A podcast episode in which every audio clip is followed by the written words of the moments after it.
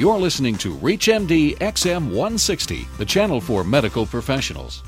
Welcome to Advances in Women's Health, sponsored in part by Eli Lilly. Your host is Dr. Lisa Mazzullo, Assistant Professor of Obstetrics and Gynecology at Northwestern University Medical School, the Feinberg School of Medicine. Obesity is a common cause of sleep apnea, and yet 57% of women who are not obese are affected by sleep disturbances in their lifetime.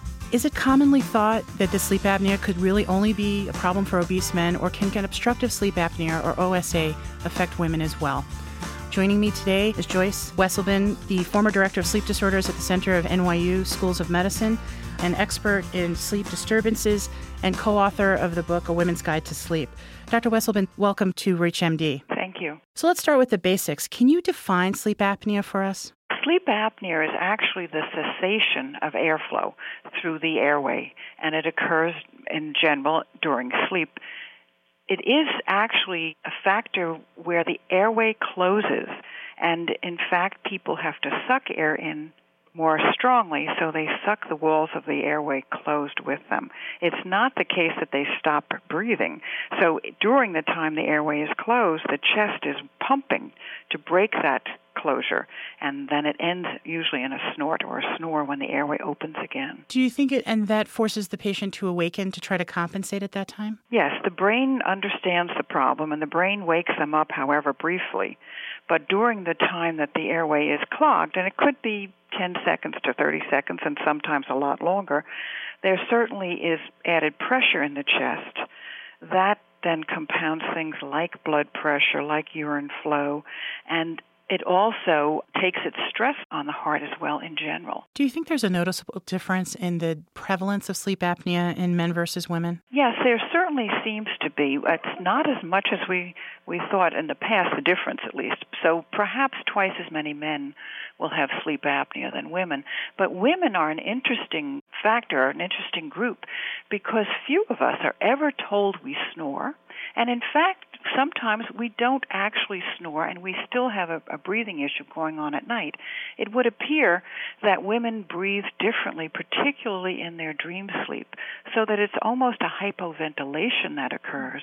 And we can see significant oxygen desaturations over a period of time during that dream cycle across the night so that it's it's a type of apnea, but it's somewhat different from what you might see in a man. How would you go about diagnosing a patient who you believe has this problem? Unfortunately, most of them need sleep studies of one form or another, and one of the issues that we look toward is who the customer is, in a sense. You mentioned obesity, but it can also be reflected in dental changes in people who have receding jaws, for instance, someone with an airway that's filled with extra tissue or tonsils, so that there's an anatomical component as well. And it's usually the patient who's tired in the daytime, maybe can tell you that they're snoring, but certainly knows they're waking up at times during the night. Nowhere do they realize they're waking up as frequently as they are, but they know that their sleep might be fragmented as well, and they're finding themselves waking up with headaches and feeling like they've been run over across the night. And so, in discussing in a general exam for a patient, if you wanted to elicit a history significant with sleep apnea, what do you think are the targeted questions we could consider asking? Well, it's always the target is always snoring, but don't worry about it in a woman so much. And fatigue the following day, sleepiness, that they're not able to maintain uh, wakefulness as much as they could in the past. Those are the two cardinal ones. You might find gasping at night. Someone may have told them that. They may you may find that they're waking up with a headache, that they are thrashing around at night. Those are all culprits that would put you on the path of sleep apnea. Now, you were talking about sleep studies as a way to diagnose apnea if there was a suspicion of this. That's a fairly expensive test. If someone didn't have insurance, would there be any alternative test available? Well, there are some take home tests that are now being approved actually by societies for diagnostic workups. But for the most part, I would suspect that people can get a sleep study. Even Medicaid will pay for it. It just is difficult sometimes finding centers who accept it. But I think it's probably the most appropriate because there are many other things that can factor in. You could have someone with periodic leg movements and and they may tend to look like they have sleep apnea as well. So it's a it's an important diagnosis and you'd really want to get it right. You know, it's interesting to me that the sleep study is done in a controlled atmosphere with all that stuff stuck on your head. And, you know, I wonder is it a realistic evaluation of someone's sleep pattern in that setting? Well, we're not so concerned with their sleep pattern. We're concerned with what they do in different stages of sleep. So, as I tell my patients, we're not looking for a perfect night of sleep, but we certainly want to see non dream sleep and dream sleep, so REM and non REM. And if we can get those in different positions, all the better. And all we need is snippets of that across the night. So I, I would tell you, I've been in this for almost 30 years, and I don't think on two hands that I could count the number of patients who haven't slept enough for us to make some sense out of that. So sensitivity of the test is quite high. It sounds like. Yes. So, if you've just tuned in, you're listening to Advances in Women's Health on ReachMD. I'm Dr. Lisa Mazzullo, and Dr. Joyce Walsleben and I are discussing sleep apnea in women. It's said that 90% of patients suffer from OSA or obstructive sleep apnea, and they're undiagnosed. Why do you think that's so? I think part of it is that people don't recognize snoring as abnormal. About half of us snore on every survey, so it's hard to say actually that it's abnormal, but it certainly is a major cue, and we expect it it's one of the things that people think is okay. So we miss one cardinal symptom. The other part is that unfortunately sleep and sleep disorders is never taught in a medical setting in a medical school. So people have to gain their knowledge as we're doing today by some sort of a CME or something. And and we're trying very hard to educate the world. And there are certainly people that you know know that but don't feel it's as prevalent as it is. So they don't think about it when they're when they're confronted with a patient. So part of it is recognition of the symptoms why do you think a lack of sleep is detrimental to one's overall health there's lots of data to show performance deficits even being awake 17 hours can make you perform as though you're almost legally drunk so that's our first clue.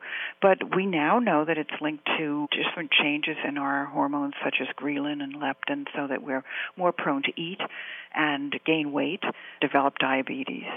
We can certainly uh, link it to onsets of depression when we have an insomnia blooming. So there's lots of avenues that have been shown to be affected by lack of sleep. So, do you think that the, the lack of sleep is contributing to the obesity that so many of these patients suffer from? I think so. I think it's one of those circles we don't know where it started. But my sense is that I think it starts very early. I think it begins in that second or third decade when everyone's out trying to burn the candle at both ends to make their life comfortable. And they don't sleep a lot and they start to eat a little bit more. One of the things we do when we're tired is usually seek carbohydrates. So the little weight gain happens and then we develop into snorers, and then we develop into sleep apnea. And before you know it, we've got high blood pressure and diabetes, and we're 45. It's a spiral. Absolutely, and it's not going up. Well, you know, hopefully we'll, we'll give some people some ideas about making that better because that sounds really bad. It does. What are some of the treatment options do you think we can offer patients who suffer from OSA? Well, one of the safest, most effective is a device called CPAP. It's continuous positive airway pressure. All that it is is a little air pump that pumps up room air, delivers it to the nostrils. It goes down in the airway, holds all that tissue back, and so it keeps the airway open. A person can breathe, and because they're breathing, they sleep well. Lovely device, works well, paid by insurance companies. Plug it in, put it on, it's yours. Not everyone is willing to accept it or can get comfortable with it. So, second waves are to think in terms of dental appliances. And that's been well shown from mild to moderate sleep apnea that it can do a very nice job just pulling the lower jaw somewhat forward, making some more room in the airway, and that seems to help perhaps with muscle tone as well. Then there are some surgeries that can be very useful, such as a tonsillectomy or a sort of a plastic surgery cutting out some of the tissues in the airway. Those are not proven to be quite as effective. They have perhaps a 30 to 40 percent success rate and are best when they're in the most appropriate patients who tend to be thinner, who have real targets. But one of the things that happens is much like a leaky hose, if you put your finger on one of the holes, another one opens up further down, and that's part of what goes on with the surgery. If you were to take out polyps, you might find that there's something further down in the airway that is the next uh, area that might need treatment. So if you've had dental appliances, if you've had surgery, and you're very happy with the cure, you still need that sleep study because the surgery removes the major symptom of snoring and the dental appliance could do the same. So you want someone to make sure that the apnea is corrected well. You know, interestingly, I recently had a patient who suffered from sleep apnea, and after general anesthesia, the anesthetic staff was extremely vigilant in observing that patient for the first 24 to 48 hours under a monitored situation as opposed to the routine post operative area. And I think that it was a wonderful pickup on their part. And I think as physicians, we have to be very aware when patients are undergoing surgery that have this problem that we have to alert the anesthesia staff and the patient that they may need a more intensive evaluation after because there usually isn't CPAP in the hospital. That's correct. And absolutely for any of these airway surgeries, that's a mandatory, particularly if you suspect apnea in a child having a tonsillectomy or adenoidectomy. That's another group that has to be kept in and, and vigilantly monitored. Do you think that sleep, sleep apnea is sometimes misconstrued as insomnia and patients are given sleeping aids? Yes, I do. And I think it's it's also an interesting area in the line of psychiatry in that the psychoactive drugs tend to increase body weight and those patients tend to develop sleep apnea and frequently are very much missed and will sometimes get into significant trouble. So we always warn the physicians that we deal with as well as the patient that they're at risk with any kind of a sedative or a sedative drug such as an, even an antihistamine that may be combined with their apnea and cause them some trouble. Do you think that there's any impact on some of the herbal alternatives that are recommended for sleep for these patients, for example, melatonin? Well, I never recommend the herbal products, and primarily because we don't know what we're getting in this country. Some of them are very well studied in, in Europe and well regulated, but here it's sort of a catch uh, you never know what you're getting. So I would much prefer people get a standard sleep medication. We know where it's working. We know what the problems with it may be, and they get a prescription and use it appropriately. It's a much much safer way to go. Yeah, I think the enthusiasm for herbal products has been something that's been the bane of most general physicians' existences for the last five or ten years. But that lack of regulation concerns all of us. Yes, do you think there are new therapies on the horizon as opposed to CPAP or variations in CPAP other than the more invasive treatments of surgery for the obstructive sleep apnea? Well, we keep looking for the magic pill and not finding it. So there's a lot of work looking in that area. But uh, other things that are happening are certainly that we're making advances in, in getting CPAP devices a lot more comfortable for patients. So that's been making a big difference. A special thanks to our guest, Dr. Joyce Walsleben, who's been discussing sleep apnea and the challenges of diagnosis and treatment for women. I'm your host, Dr. Lisa Mazzullo. For questions, comments, complete program information, and on demand podcast, visit us at reachmd.com. Thank you. Thank you for listening to Advances in Women's Health, sponsored in part by Eli Lilly, with your host, Dr. Lisa Mazzullo. For more details on the interviews and conversations in this week's show, or to download the segment, please go to reachmd.com forward slash women's health.